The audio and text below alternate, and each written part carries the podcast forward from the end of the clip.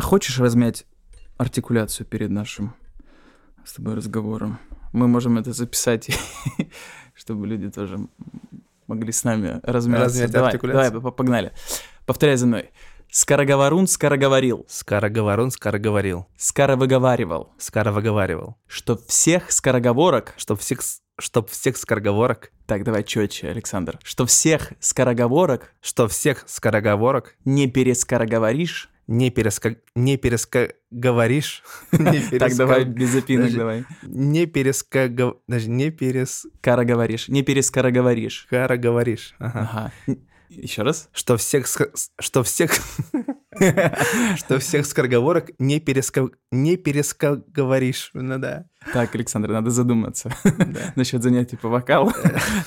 Потому Слушай, что, да. ну, слушай, да. Ну, либо, ну, логопед хотя бы, как минимум.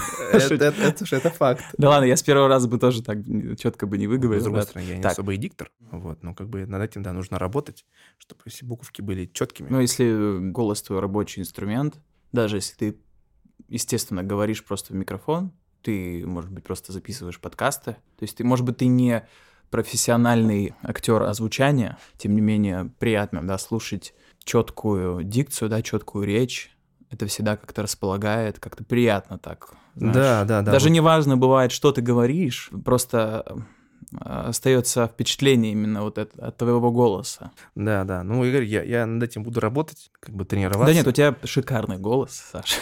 Буду работать над этим. Да, работай, да.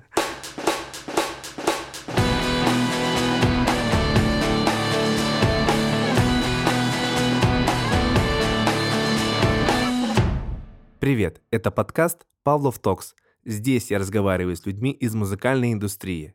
В гостях у меня Дмитрий Грачев, певец, педагог по вокалу, вокальный продюсер. Учился у Ларисы Дольной, работал над вокалом Дмитрия Маликова в песне «Отпусти меня», обучал Андрея Пасечного, это Хамиль из группы «Каста», а также у него учатся известные актеры театра и кино Анастасия Денисова, Игорь Скрипка и многие другие. Дим, привет. Саш, приветствую. Мое почтение.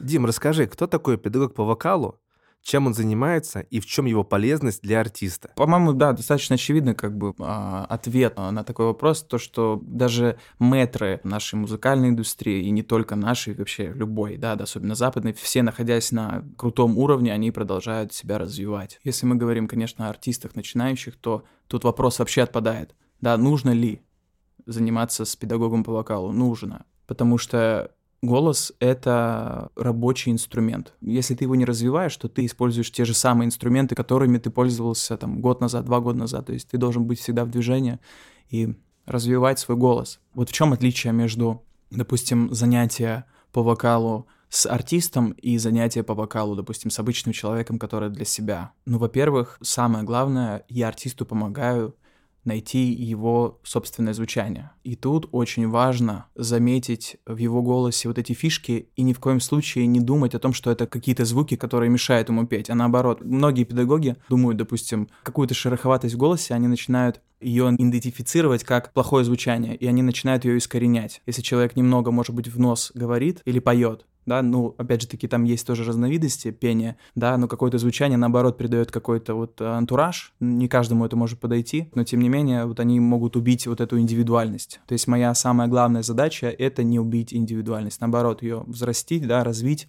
дать ему новые какие-то инструменты, новые фишки для его развития. Я к чему это спрашиваю? Так как на записи я работаю совершенно разными артистами, и мне хочется узнать, что я могу еще предложить артисту как звукорежиссер, и какие фишки я могу использовать от педагога во время записи.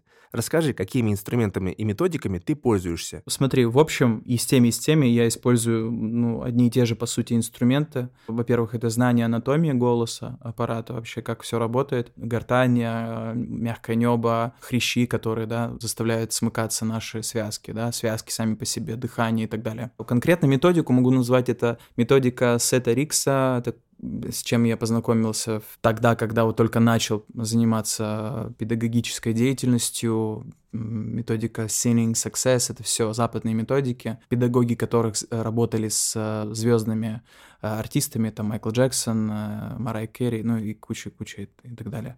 Также я заимствую некоторые приемы из методики EVT, это методика которая основывается на научных исследованиях голоса. Корни этой методики идут из Италии, переводится как Estil Voice Training. Там тоже в первую очередь в основу ставится анатомия именно голоса. И сейчас э, меня радует то, что многие педагоги начинают не просто образами описывать тебе вокал, да, то, как нужно петь, а именно технически, именно анатомически, как это все устроено и работает. Это как-то, знаешь, рассеивается какая-то такая, знаешь, дымка, потому что что такое вокал, как это петь, потому что все внутри находится, и мы на каких-то ощущениях своих поем. Но когда ты уже знаешь, как внутри это устроено, как-то вот это все картинка проясняется. Вот. Слушай, ну вот говоря про методики, про расположение к себе, что вот лично я могу использовать во время записи?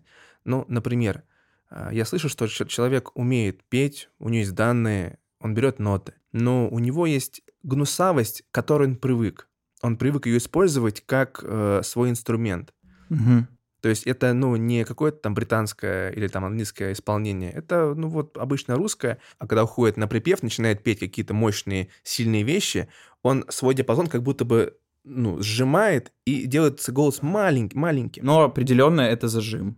В нос почему уходит голос? Да, нужно здесь понять. Во-первых, потому что мягкое небо которая отвечает как раз-таки за то, что звук у нас уходит либо в нос, либо не в нос, за это отвечает мягкое небо. Мягкое небо умеет у нас подниматься, но и опускаться. Когда мягкое небо полностью закрыто, мы это можем как почувствовать? Вот когда мы, допустим, зеваем, да, а, или когда глотаем, то в таком случае мягкое небо поднимается. И в таком случае звук не будет уходить в нос, потому что Просто полость носовая, она уже перекрыта. Воздушный поток со звуковой волной, она туда не проникает, да? Она уходит, естественно, через рот. Но может как бы в обратку уйти, да? То есть если мы язык там поднимем, еще мягкое небо перекроем, то он все, все равно будет как будто бы внутри. А если мы опустим, да, мягкое небо, то мы будем говорить вот так вот в нос, потому что весь воздух и звук уходит, естественно, в носовую полость. Мягкое небо полностью открывается, допустим, ты можешь это прочувствовать, допустим, на закрытых звуках, на согласных.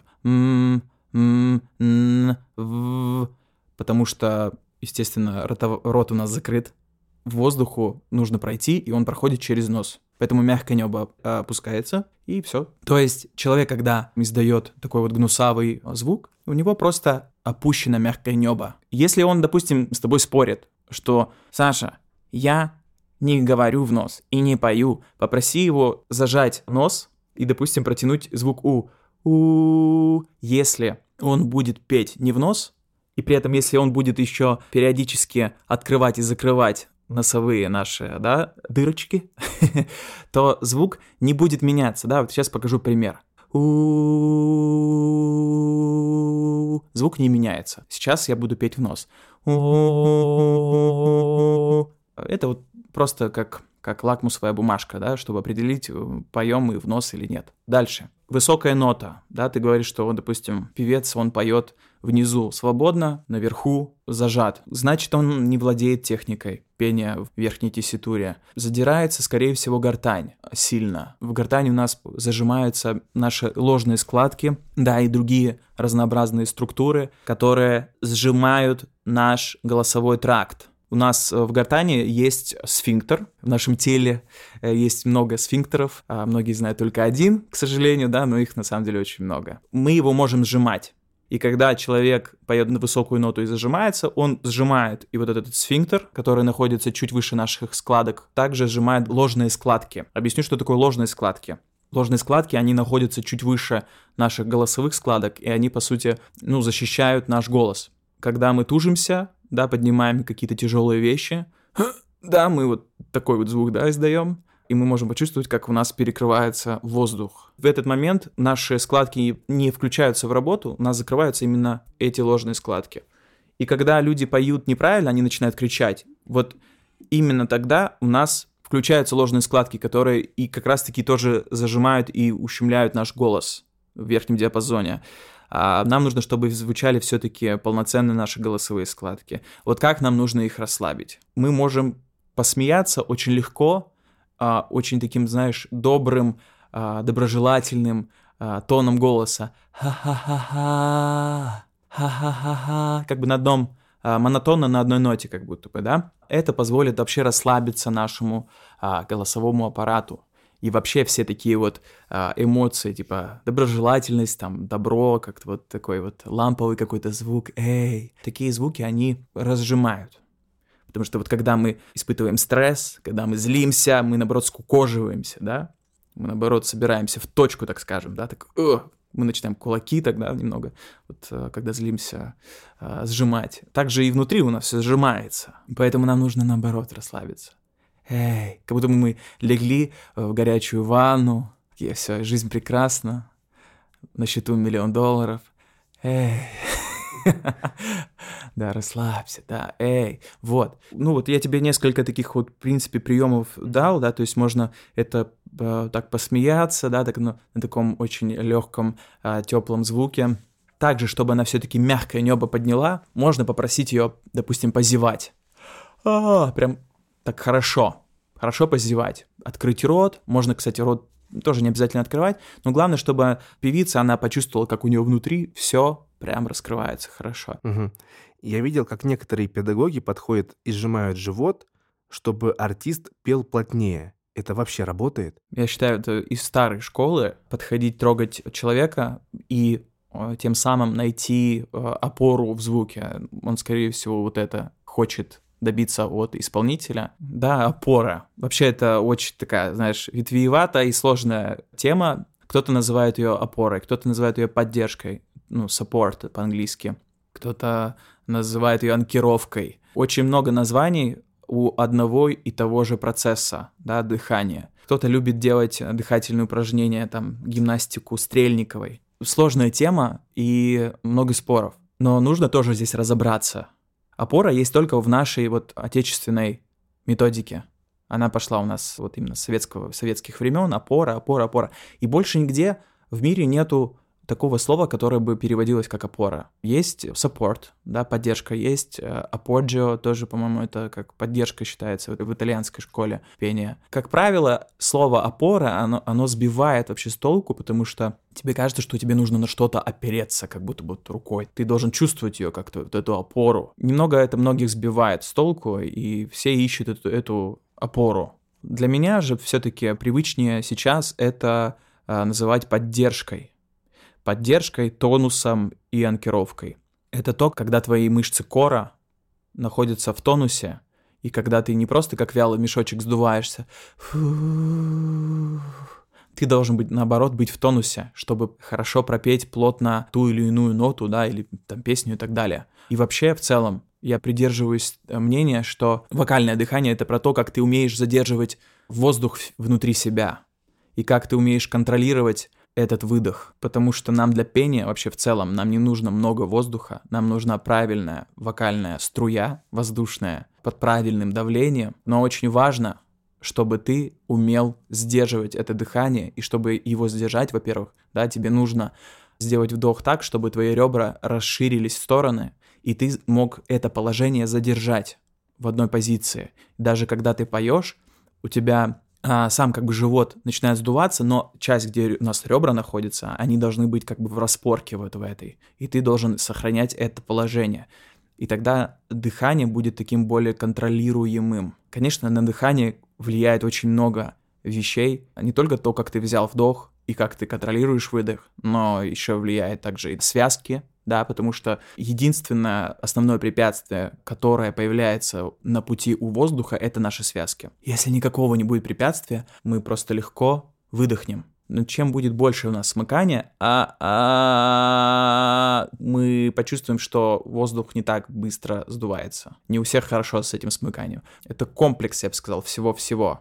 Дыхание. Поэтому это очень сложная тема. На своих занятиях я не уделяю основное время дыханию, как многие это делают. Там, знаешь, бывает там 20-30 минут дышит просто. В общем, упражнение на дыхание — это удел преподавателей, которые, в общем, зарабатывают деньги просто вот на учениках, чтобы... Очень вот, просто тянут время. Да, да, да, да, да, да. Конечно, это важная штука, да, но Многие любят упражнения Стрельниковой, уделяют этому очень много времени, но я считаю, что, ну, объясню, если ты не знаешь, упражнения такие, которые вообще в целом созданы для астматиков, у тех, у кого затруднительное там дыхание, да, кто угу. там, допустим, пережил какие-то серьезные болезни, связанные вот, типа да, пневмонии да. и так далее. Вот я это читал, когда во время ковида у меня была какая-то странная дышка. Угу.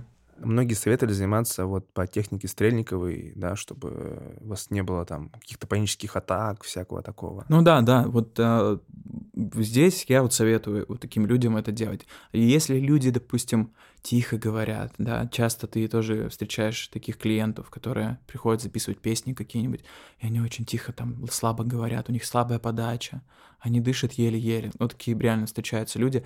Вот можно посоветовать им поделать какие-нибудь активные такие вот дыхательные упражнения, чтобы мышцы были в тонусе. Те люди, которые занимаются спортом и в целом какие-то такие, знаешь, живчики, активные, говорят активно, у них с дыханием все в порядке. Я считаю, что все-таки основная проблема — это вот проблема выдоха.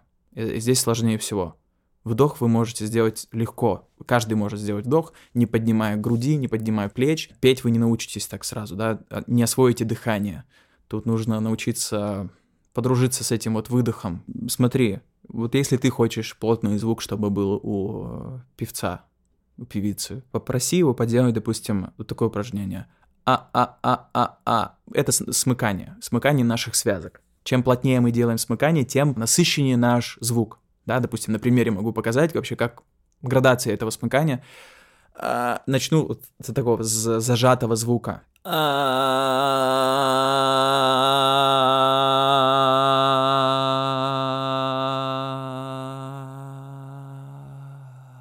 То есть мои связки сначала были полностью пережаты ложными складками, да, и вообще в целом. Э, тракт был такой пережатый, дальше я его расслаблял, расслаблял, расслаблял, да, постепенно мои связки начинали расходиться в стороны, появлялось все больше и больше воздуха, и в конце они просто разомкнулись. Вообще, это плюс за то, чтобы мой каждый ученик умел хорошо смыкать связки, потому что то, как ты хорошо смыкаешь, оно формирует изначально вот эту волну звуковую, а дальше вот она преодолевает свой дальнейший путь, но вначале первый этап — это вот именно то, как вот сомкнулись связки и родился звук. От него зависит, как он отрезонирует там дальше. Угу.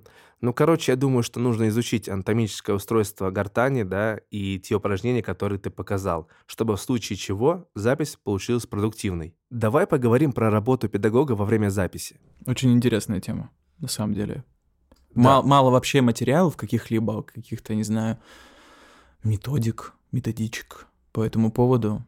Ага, и поэтому мне хочется поговорить о том, как работать с теми, кто исполняет хип-хоп как работать с вокалистами и как выстраивать процесс. Когда ты приходишь в студию, да, если ты знаешь уже, допустим, голос артиста, с которым ты будешь работать сегодня на сессии, то, конечно же, в идеале это подобрать, во-первых, микрофон. Тут э, ты должен э, взаимодействовать со звукорежиссером. То есть это тоже очень важно на первом этапе выбрать правильный микрофон, чтобы все-таки качество записи и то, как звучит голос в микрофоне, было уже круто. И это относится ко всем артистам, да, любого жанра. Допустим, как я обычно вот работаю. Во-первых, ты должен знать материал, с которым ты работаешь.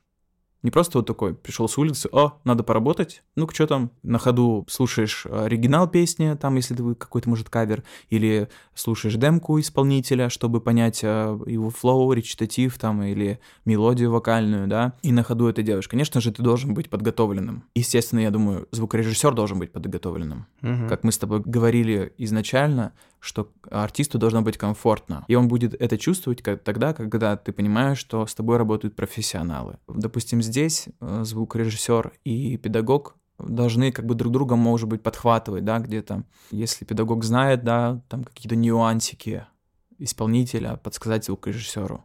Если звукорежиссер знает, что вот там так-то не нужно делать, может быть, в песне, в исполнении, что это потом может, не, будет, не, не, не сведется, там, не потюнится и так далее, то тоже подсказать это там, педагогу по вокалу. А, вот, кстати, хорошая тема — это тайминг, понимание способностей твоего исполнителя, да, и объем работы. Ты должен распределить эту работу на вот эти там час, два или три. Нужно существовать вот в данных рамках, да. Да-да-да, это про сам процесс подготовки к записи. А вот как работать в связке с артистом, звукорежиссером и педагогом? Звукореж все-таки отвечает за кнопочки, да, как это должно быть технически, и он контролирует качество записи. Педагог, в свою очередь, он должен вытащить из артиста, неважно, тоже опять же таки, какой артист, хип-хоп, э, рэп, эстрадная песня и так далее, неважно, любая.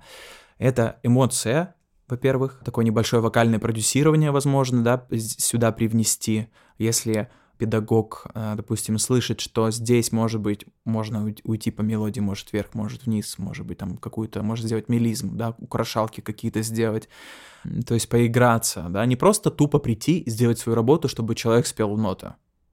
Меня это вообще не устраивает. Я, ну, видел, как это делают другие педагоги. Все-таки педагог на записи — это немного совсем другое. Чем в студии, да, где он Ну, чем просто вокал. в студии, да. Ты уже все, ты его научил. Все, твоя работа уже выполнена как педагога по вокалу, ты работу свою сделал. Теперь главная задача — это, ну, какое-то волшебство достать из артиста. Тут очень важно, как такое, знаешь, а, работа режиссера, такого психолога, режиссера. Это уже такая, знаешь, такая более глубокая, что ли, работа, да. Это с опытом бывает приходит. Для, для меня многие вещи только сейчас начинают приходить. То есть как режиссер, допустим, кино и театра, чтобы человек не просто вышел на сцену и проговорил текст, а чтобы это тронуло зрителя. Вот здесь то же самое, только в студийных условиях. Вот нужно офигенный голос, не технически, да, уже сделать, хотя, может быть, тоже там технику какую-то надо подсказать, но и достать вот эту магию, то, что цепляет, то, что вот нашему уху приятно слышать, какие-то эмоции, какие-то шероховатости, э, чтобы это не было как-то статично. Я считаю, что это одна из самых главных задач именно вот педагога по вокалу. Многие, допустим, любят, э, чтобы там было темно. Кто-то об этом даже не знает. Можно попробовать, поэкспериментировать, всякие штуки. Попробуй, кстати, вот ты как э, звукорежиссер, который, может, будет записывать какого-нибудь артиста, без педагога, твоя задача может быть э, как-то его расшевелить, да, попробуй даже банально, пусть он поприседает, пусть он поджимается, там, если это парни, да, там, что-нибудь такое силовое какое-нибудь. Даже, ну, девушек можно попросить, там, если им удобно, да, их одежда позволяет, да, там, немного. В общем, нужно э, уйти от этого эмоционального вот этого напряжения, в котором они присутствуют, да, и уйти в какое-то другое состояние. Некоторые, допустим, э, любят, э, ты был свидетелем, я думаю, были такие педагоги, ты сам рассказывал, что там уходят куда-то в другую комнату, чтобы поболтать просто, да, сделать там перерыв. Угу. Да, или даже не просто перерыв, а просто поговорить там, кто-то покурить пошел, да, там поговорить, э, отвлечься. Тоже помогает, такие вот штуки. И вот тут надо вот искать. Дим, у тебя был опыт работы с Хамилем из касты. Расскажи про работу с ним и про задачи, которые вы решали. Каста, можно сказать, отцы, да, нашего русского рэпа, это old school, да, Сколько я помню, у них только вот сейчас там в новых альбомах у них есть вокальные какие-то штуки. И, естественно, они петь не умеют. Сейчас, конечно, тенденция такая, что каждый рэп-исполнитель, он же еще и что там поет как-то, да, поэтому сейчас многие стремятся добавлять вокал, вот, и Андрей был не исключением в тот момент, плюс у него был запрос того, что он начал запыхаться во время исполнения на сцене, потому что им приходится же, естественно, допрыгать, двигаться, потому что, естественно, нужно заряжать э, публику не только своим исполнением, да, но, и движениями. Конечно, это энергозатратно, и он хотел проработать дыхание, чем мы и занимались. Мы даже начали проводить такой эксперимент, к сожалению, мы его не завершили. Мы хотели сделать, мы сделали эту запись, к сожалению, тоже не знаю, где она. Сделали запись э, того, как он на одном дыхании прочитал свой текст сделали такой первый замер и хотели вот проработать дыхание и потом, потом сделать в итоге второй замер, чтобы вот он сделал это больше. К сожалению, он потом, да, в связи с там своим графиком, он понял, что для него стабильные занятия невозможны. К сожалению, наш эксперимент не завершился. Но вот, допустим, с э, рэп-исполнителями мы работаем над, там, над дыханием. Но у всех, да, был в основном запрос — это дыхание. Дыхание, но и также как бы голос как, допустим, делать э, голос вот с хрипотцой, к примеру, да, но так, чтобы не задавливать голос, чтобы ты чувствовал его свободно и так далее. Как, кстати, делать голос с хрипотцой, и чтобы была вот эта брутальность, и при этом не было ощущения, что это маленький человек, который старается быть большим. Ну, во-первых, нужно разобраться с таким приемом, как штрабас. То же самое смыкание, только мы делаем такой звук. Эй, эй. Такой звук придает нам хрипотце. То есть сначала мы делаем просто штрабас, а как утром проснулись, да, не у всех Получается так с утра, но многие поймут. А, да, вот такой вот звук. Э, наши связки начинают а, колебаться. Кстати говоря, это тоже хорошее упражнение, чтобы наши связки расслабились. Если вы чувствуете, что идет перенапряжение, там, покричали сильно, да, и так далее. Попробуйте поделать такое упражнение. А, кстати говоря, для этого тоже нужно задержать дыхание. А, потому что если будем много выдыхать, то будет неприятно и не получится такой звук. А дальше мы пытаемся этот звук, э, естественно, мы должны делать это в таком расслабленном состоянии. Не, э, наоборот. Эй, эй, эй. Дальше пытаемся увести этот звук чуть выше. Эй. И, к примеру, строчка. Ау. Ау. Да, то есть вначале делаем вот этот штрабас, дальше, ну, пытаемся воспроизвести там слово, строчку и так далее. Мы можем это делать даже, ну, на протяжении всей строчки. Это можно применять, да, к примеру. Говоря про правильность исполнения, у артиста есть своя фишка, есть своя индивидуальность. Но если мы будем говорить им, как правильно петь, то мы можем это погубить. Скажи, как действовать в этом случае, чтобы оставить индивидуальность и сделать исполнение артиста лучше, не погубив ничего? Ну смотри, я немного издалека зайду. Я вот на самом деле собирался вот на подкаст с одной вот мыслью, вот мне пришла, и она мне давно еще тоже приходила в голову, о нашем образовании, вообще вокальном, музыкальном, о том, что у нас не учат артистов, у нас не учат именно индивидуальности, нас учат какому-то правильному исполнению. То есть какие-то приемы, какой-то как будто есть стандарт, и все ему как бы следуют. Конечно, это плохо для артиста, который ищет свою индивидуальность.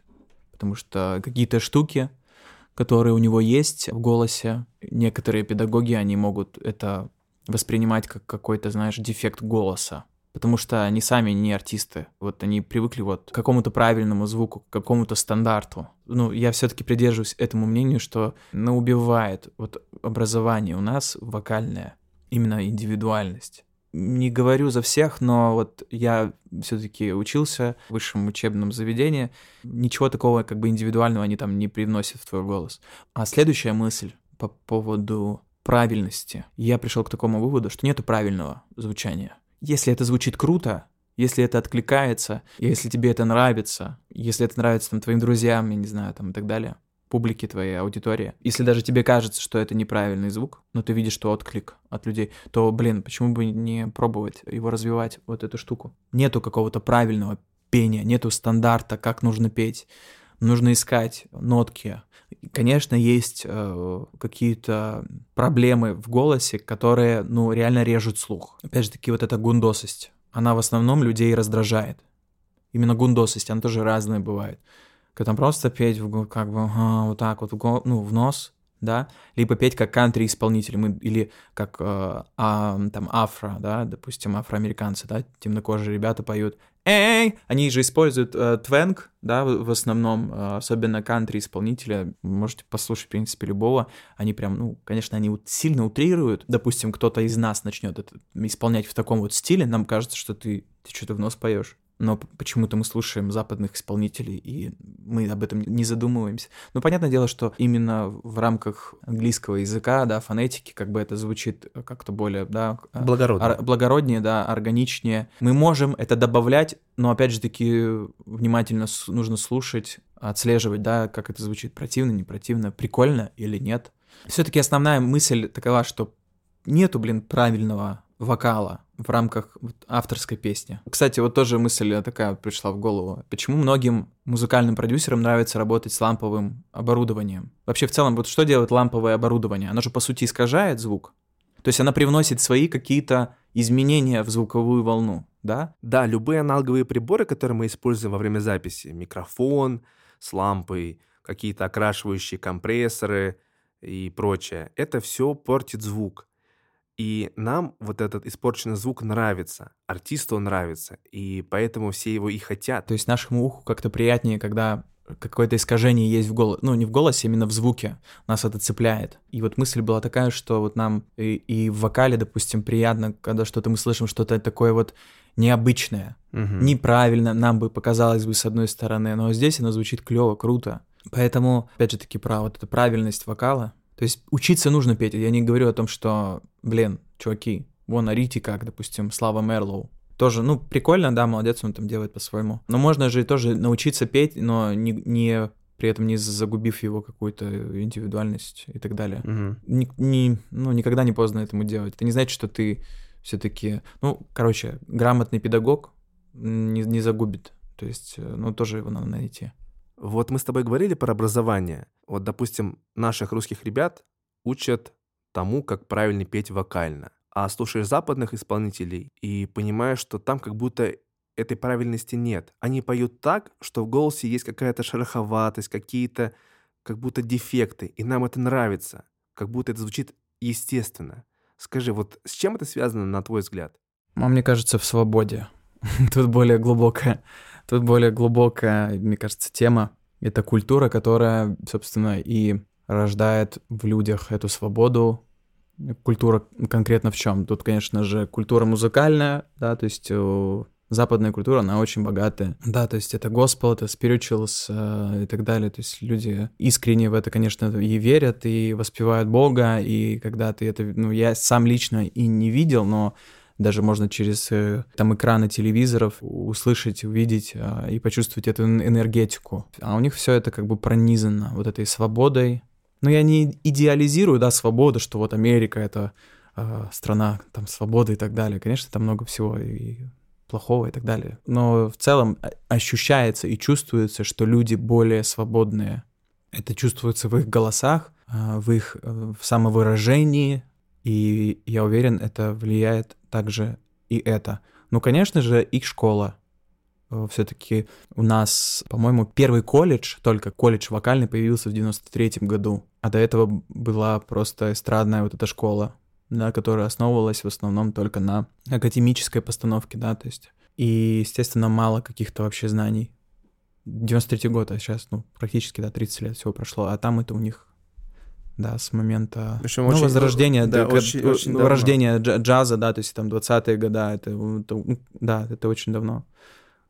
Там чуваки уже давным-давно уже просекли фишку, как, как нужно петь. И... и, кстати говоря, тоже многим всем объясняю, что все-таки английский язык, фонетика английского языка, она больше хорошо, благоприятно влияет на вокал, на постановку вокала, потому что английские звуки, английская фонетика, она более глубокая. То есть, если русский язык, он более плоский, все звуки вывалены, что ли, да, эй, mm-hmm. когда мы кричим эй, да, у нас поднимается гортань, более такой э, зажатый звук, то английский язык, естественно, он более R, то есть внутри. Э, это больше как бы хорошо способствует постановке голоса. Знаешь, похожая ситуация возникает во время сведения. Когда артист тебя просит сделать какие-то пространственные эффекты, а, ориентируясь на западные референсы, и ты ему начинаешь объяснять, чувак, так не будет работать, потому что фонетика другая, язык другой. И все эти эффекты работать также не будут. Потому что вот у нас в русском языке очень много резких каких-то звуков, свистящих, шипящих. И с этими звуками нужно уметь работать во время записи перед микрофоном. Потому что ну, нельзя просто прийти поорать и думать, что все эффекты тебя потом спасут. Так не бывает.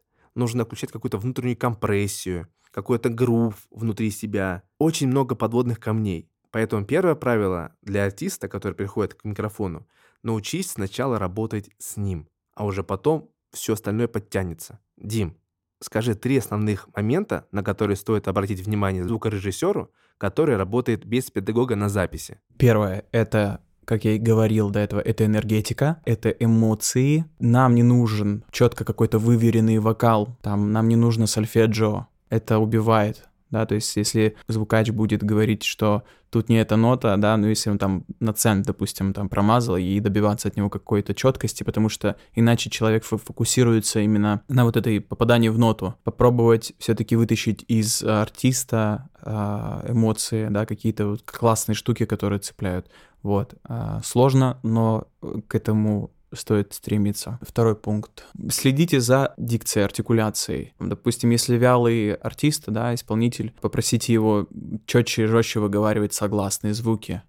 Да, это тоже поможет э, расшевелить исполнителя и его вокал. Третья штука попросите э, его в моменте может подвигаться. Ну, это мы сейчас говорим про такие какие-то корпоративные, наверное, истории. Когда человек да, приходит, да, и сейчас ему нужно там не поющего научить петь, и чтобы он вообще был с эмоциями и так далее, и так далее. Ну да, потому, да, потому что мы же понимаем, что э, мы не всегда работаем с артистами какого-то хорошего уровня uh-huh. и артистами, которые там могут петь петь, но как бы делать это не очень хорошо. Но мы также работаем и с корпоративными записями, с днями рождения и так далее. То есть и на это все нужны какие-то навыки, чтобы угу. получать лучшие записи. Ну да, третье это вот, допустим, а, попросить человека подвигаться, да, подвигаться, можно даже, не знаю, там, притоптывать ногой. Но это, понятное дело, что, может быть, залезет в микрофон этот звук, да, но какие-нибудь движения, да, чтобы человека немного эм, раскрепостить и так далее. Но это то, что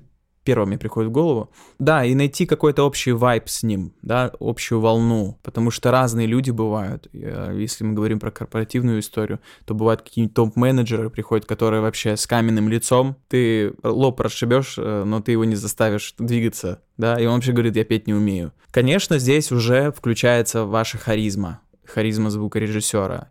Если ты просто вялый пень сам, то как бы ничего не получится. Тут можно поговорить с таким человеком по душам, и просто обсудить что-то. Можете рассказать какие-то свои истории э, из э, записей, там, не знаю, вот приходил Вася, там, Вася Петров, там, он там директор, там, я не знаю, там, какой-нибудь компании крутой, вот он говорил, я не умею петь, ну, я так вообще придумываю на ходу. В итоге вообще все офигенно получилось, да, то есть вы можете какую-то свою прикольную историю рассказать, которая нам может вдохновить человека, немного расслабиться. Человек почувствует, что ты не просто какой-то клерк, который работает, вот сидит и нажимает кнопочки, да, так, так скажем, да, клерк, вот, а ну, это все-таки в первую очередь человек, какая-то человечность, ее нужно показать, да, и тогда расположить человека к себе. Вот, ну, все-таки первый основной пункт, да, это вот, ну, ты сам знаешь, это Э, эмоция, чтобы зацепила. И никакой сверхчистый вокал не удивит в итоге, даже потюненный, да, к примеру,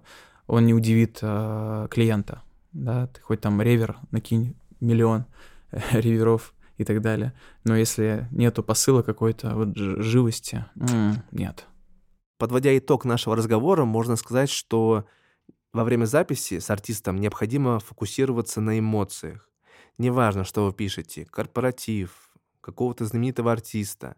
Эмоции первичны, потому что музыка всегда про эмоции. Спасибо, Дим, что поделился своим опытом и рекомендациями. Надеюсь, что каждый, кто работает на записи, возьмет какие-то фишки, которые ты сегодня показал, и использует их в своей работе. Тебе спасибо, что позвал свой подкаст, мне очень приятно. Особенно с тобой поболтать. Тем более, что с тобой столько времени работали плечо. Плечу. Да, да. столько, столько всего мы с тобой позаписали, а ты это все тюнил. Да, спасибо, Саш, большое. Это был подкаст Павлов Токс. Если вам понравился выпуск, пишите комментарии, ставьте лайки. Это поможет подкасту лучше продвигаться. Слушайте на всех удобных вам платформах. Яндекс Музыка, Apple Подкасты, Google Подкасты, Castbox и так далее. А также подписывайтесь на мой телеграм-канал и другие соцсети, чтобы не пропустить новые выпуски. До встречи и берегите свои уши.